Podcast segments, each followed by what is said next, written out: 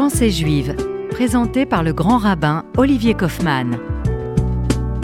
Bonjour chers amis, auditrices et auditeurs de RCJ, toujours heureux de vous retrouver pour cette page de réflexion, de méditation, de pensée juive, Chavuta, et je voulais avec vous aborder la question euh, de cette dynamique qui nous manque parfois pour avancer, qui nous manque parfois pour euh, amorcer des tournants dans nos vies respectives.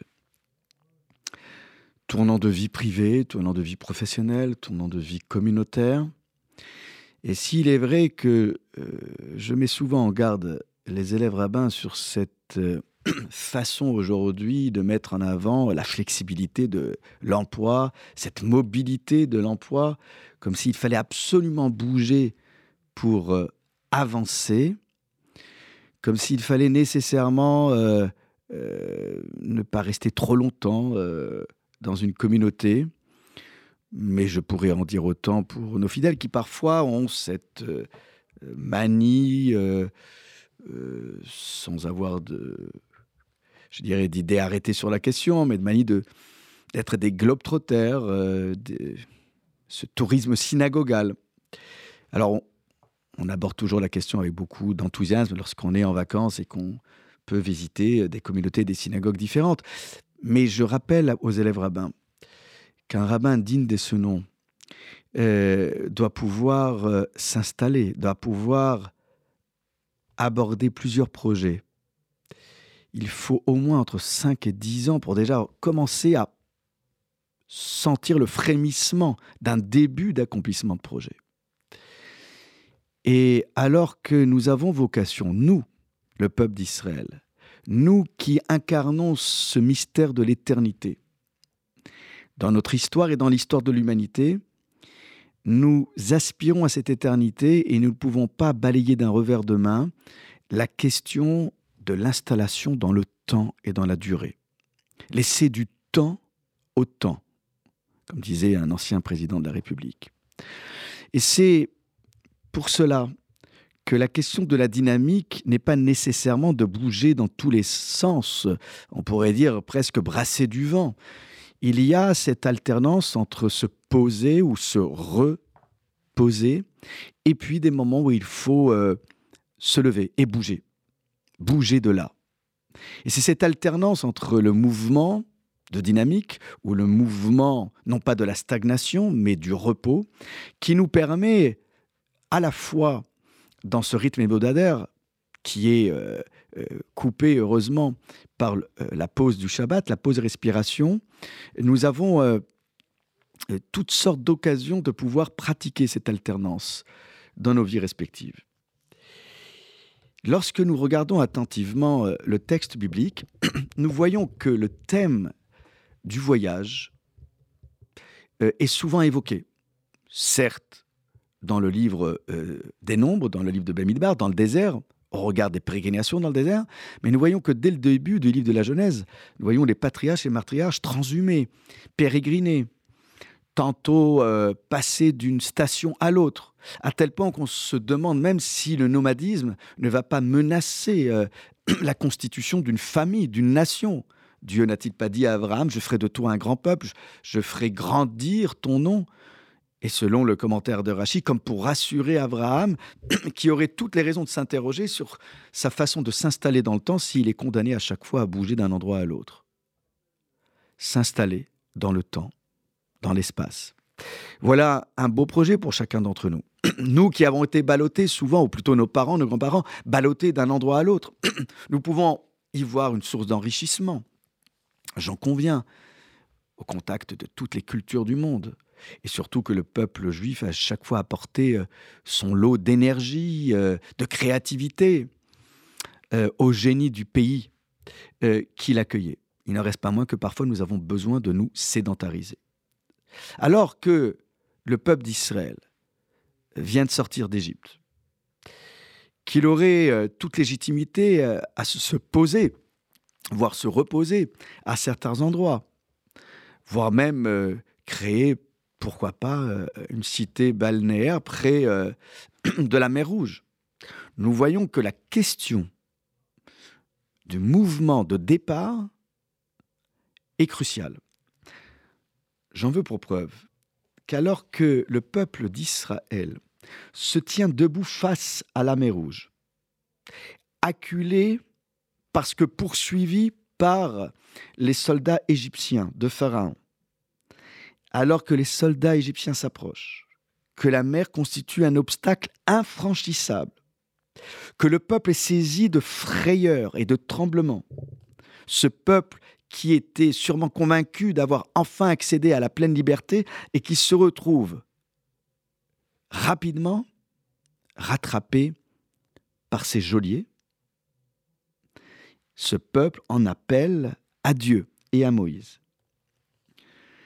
Moïse sûrement a essayé d'insuffler en eux foi, confiance, dans un peuple qui avait déjà été témoin de tant de, manifestations prodigieuses à travers les dix plaies.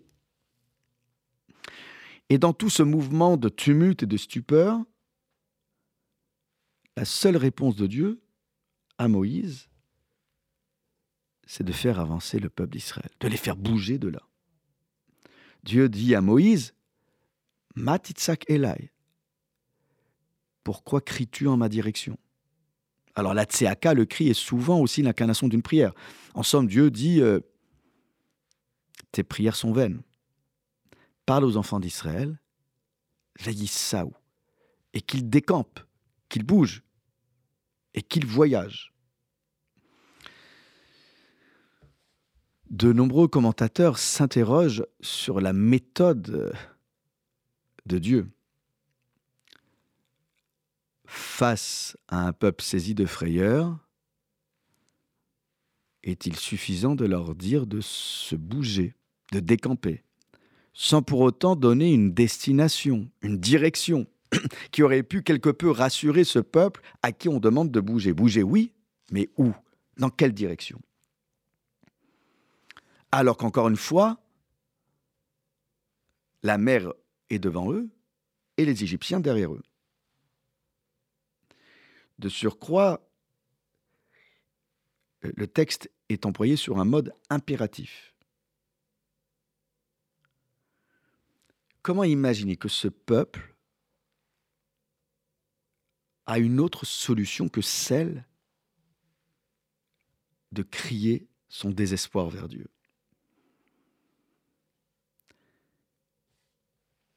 Il est évident qu'au regard de cette réflexion,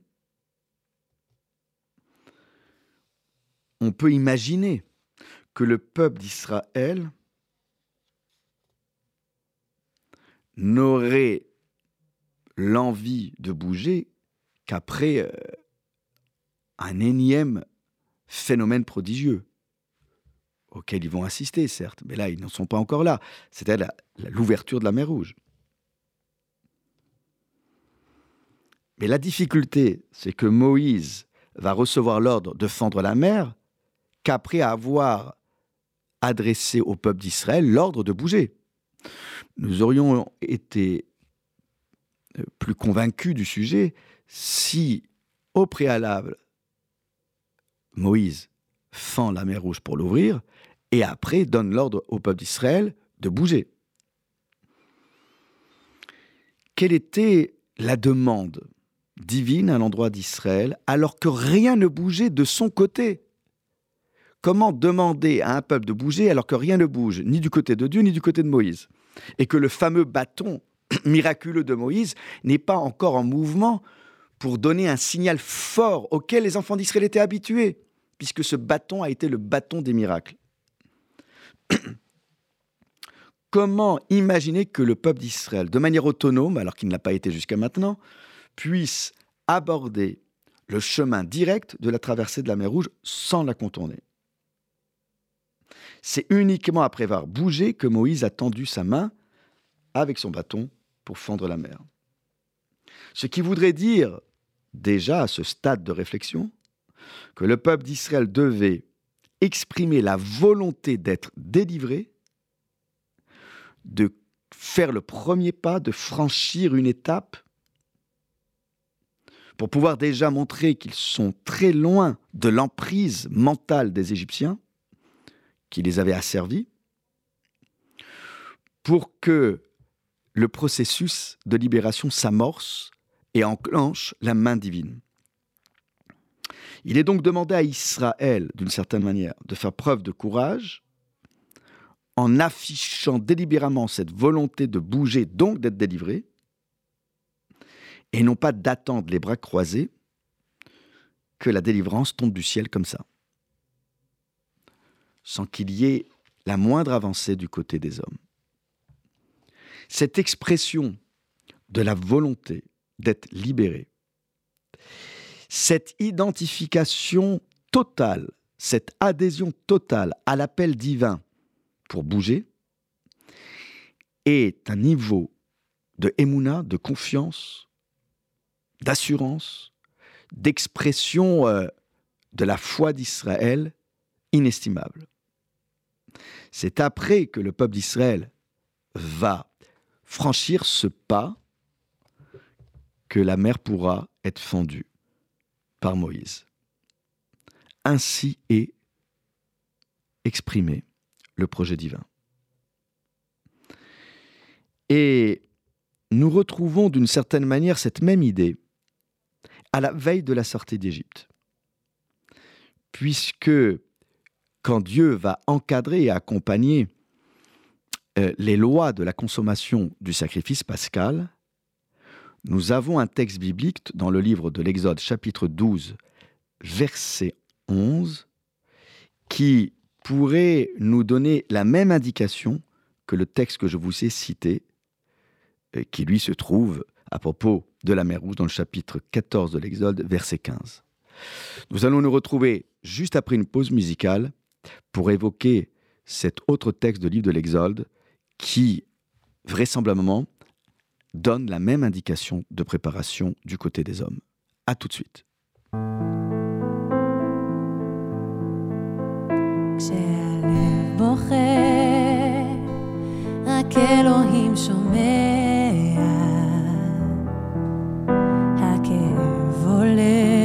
מתוך הנשמה. אדם נופל לפני שהוא שוקע בתפילה קטנה חותך את הדממה.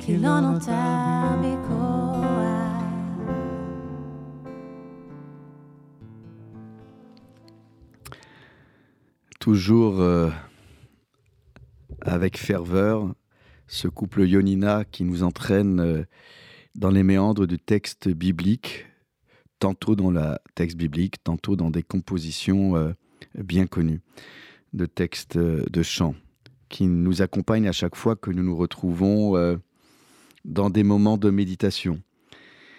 Je, je reçois in live une question euh, d'un auditeur, euh, Thomas, qui me demande euh, qu'est-ce qui m'inspire cette thématique? Alors c'est vrai que souvent je, choisis des thématiques de manière presque inconsciente au regard d'expériences de vie que nous avons tous et toutes, vie personnelle, vie publique, et nous sommes tous et toutes à la fois dans la sphère publique et dans la sphère privée.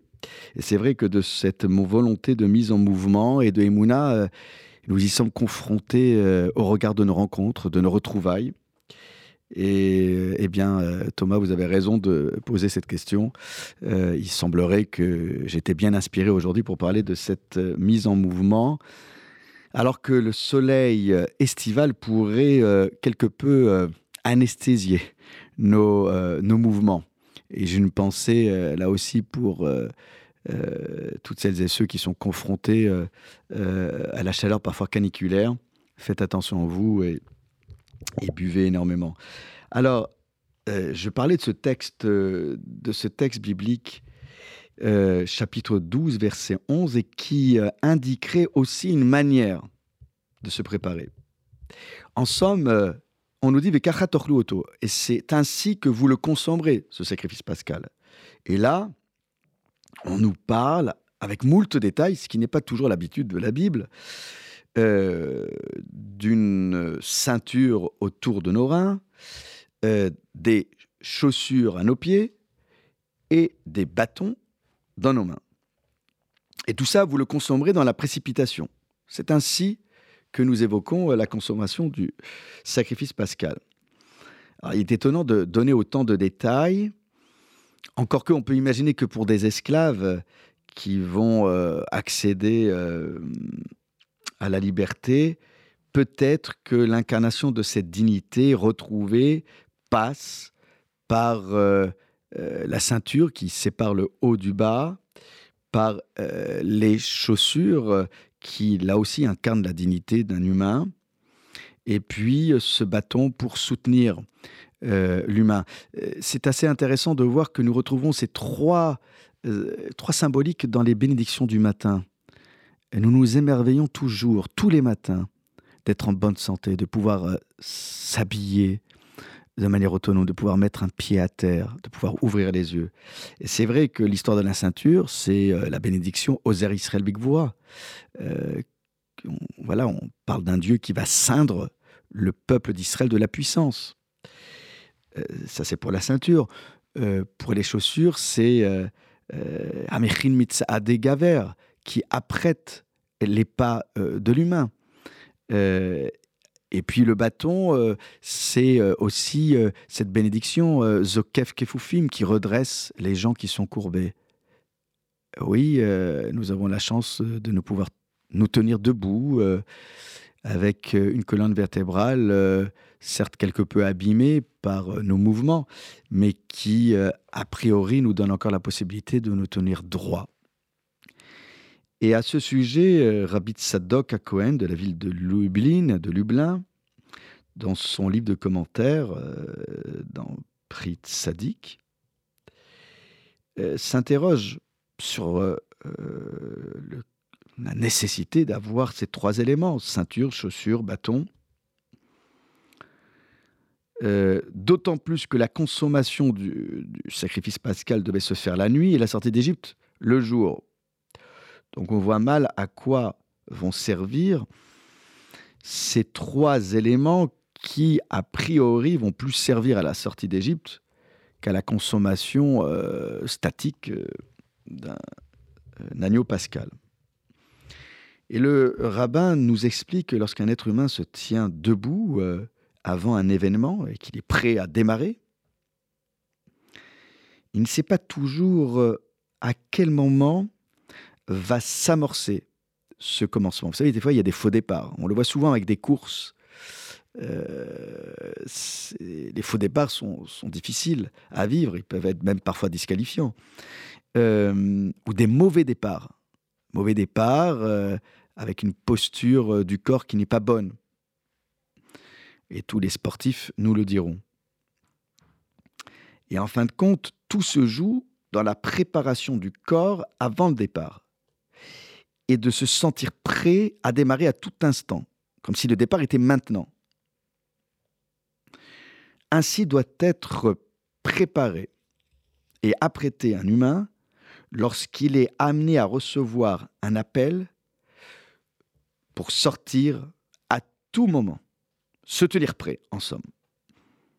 Et même lorsqu'il est assis en train de manger, alors que cette posture, cette position du corps n'est pas une position dynamique, et qu'on voit mal euh, à quoi vont servir le bâton, euh, la chaussure euh, et la ceinture. Généralement, certains ont même l'habitude d'enlever leurs chaussures, encore plus de desserrer leur ceinture et de se départir de tout ce qui pourrait entraver la bonne consommation du plat.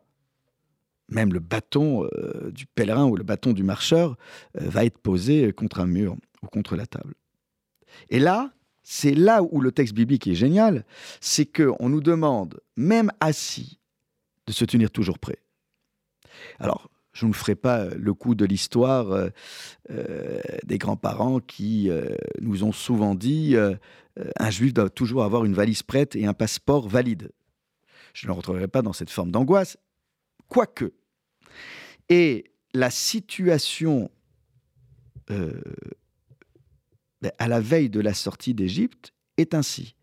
Dieu informe Israël dès le début que la sortie va être exclusivement le matin, puisqu'ils ne devront rien laisser du sacrifice pascal consommé durant la nuit. Et on va leur demander de ne pas sortir de la maison jusqu'au matin.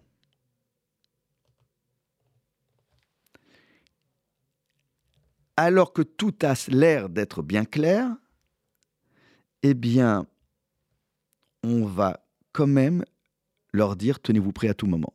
Alors qu'on sait bien que ça ne passera pas la nuit. Et c'est ça qui est incroyable. Tenez-vous prêts. La réponse du rabbin, c'est ainsi que se déroule la achana, la préparation. Lorsqu'on est prêt à suivre Dieu, lorsqu'on est prêt à suivre l'être humain jusqu'au bout de la nuit, à tout moment, comme dit le prophète Jérémie dans son chapitre 2, verset 2, L'Erter Hachare Amidbar. Le texte qui dit Je me rappelle de cette euh, période idyllique où tu me suivais au fond du désert. Eh bien, c'est un appel au quotidien, tant dans notre relation à Dieu que dans notre relation à autrui, de se tenir prêt à se lever pour suivre, non pas aveuglément, mais suivre avec adhésion et ferveur, parfois sans se poser de questions. On dit oui. C'est ces moments-là magiques qui font que nos retrouvailles sont accomplies. À très vite.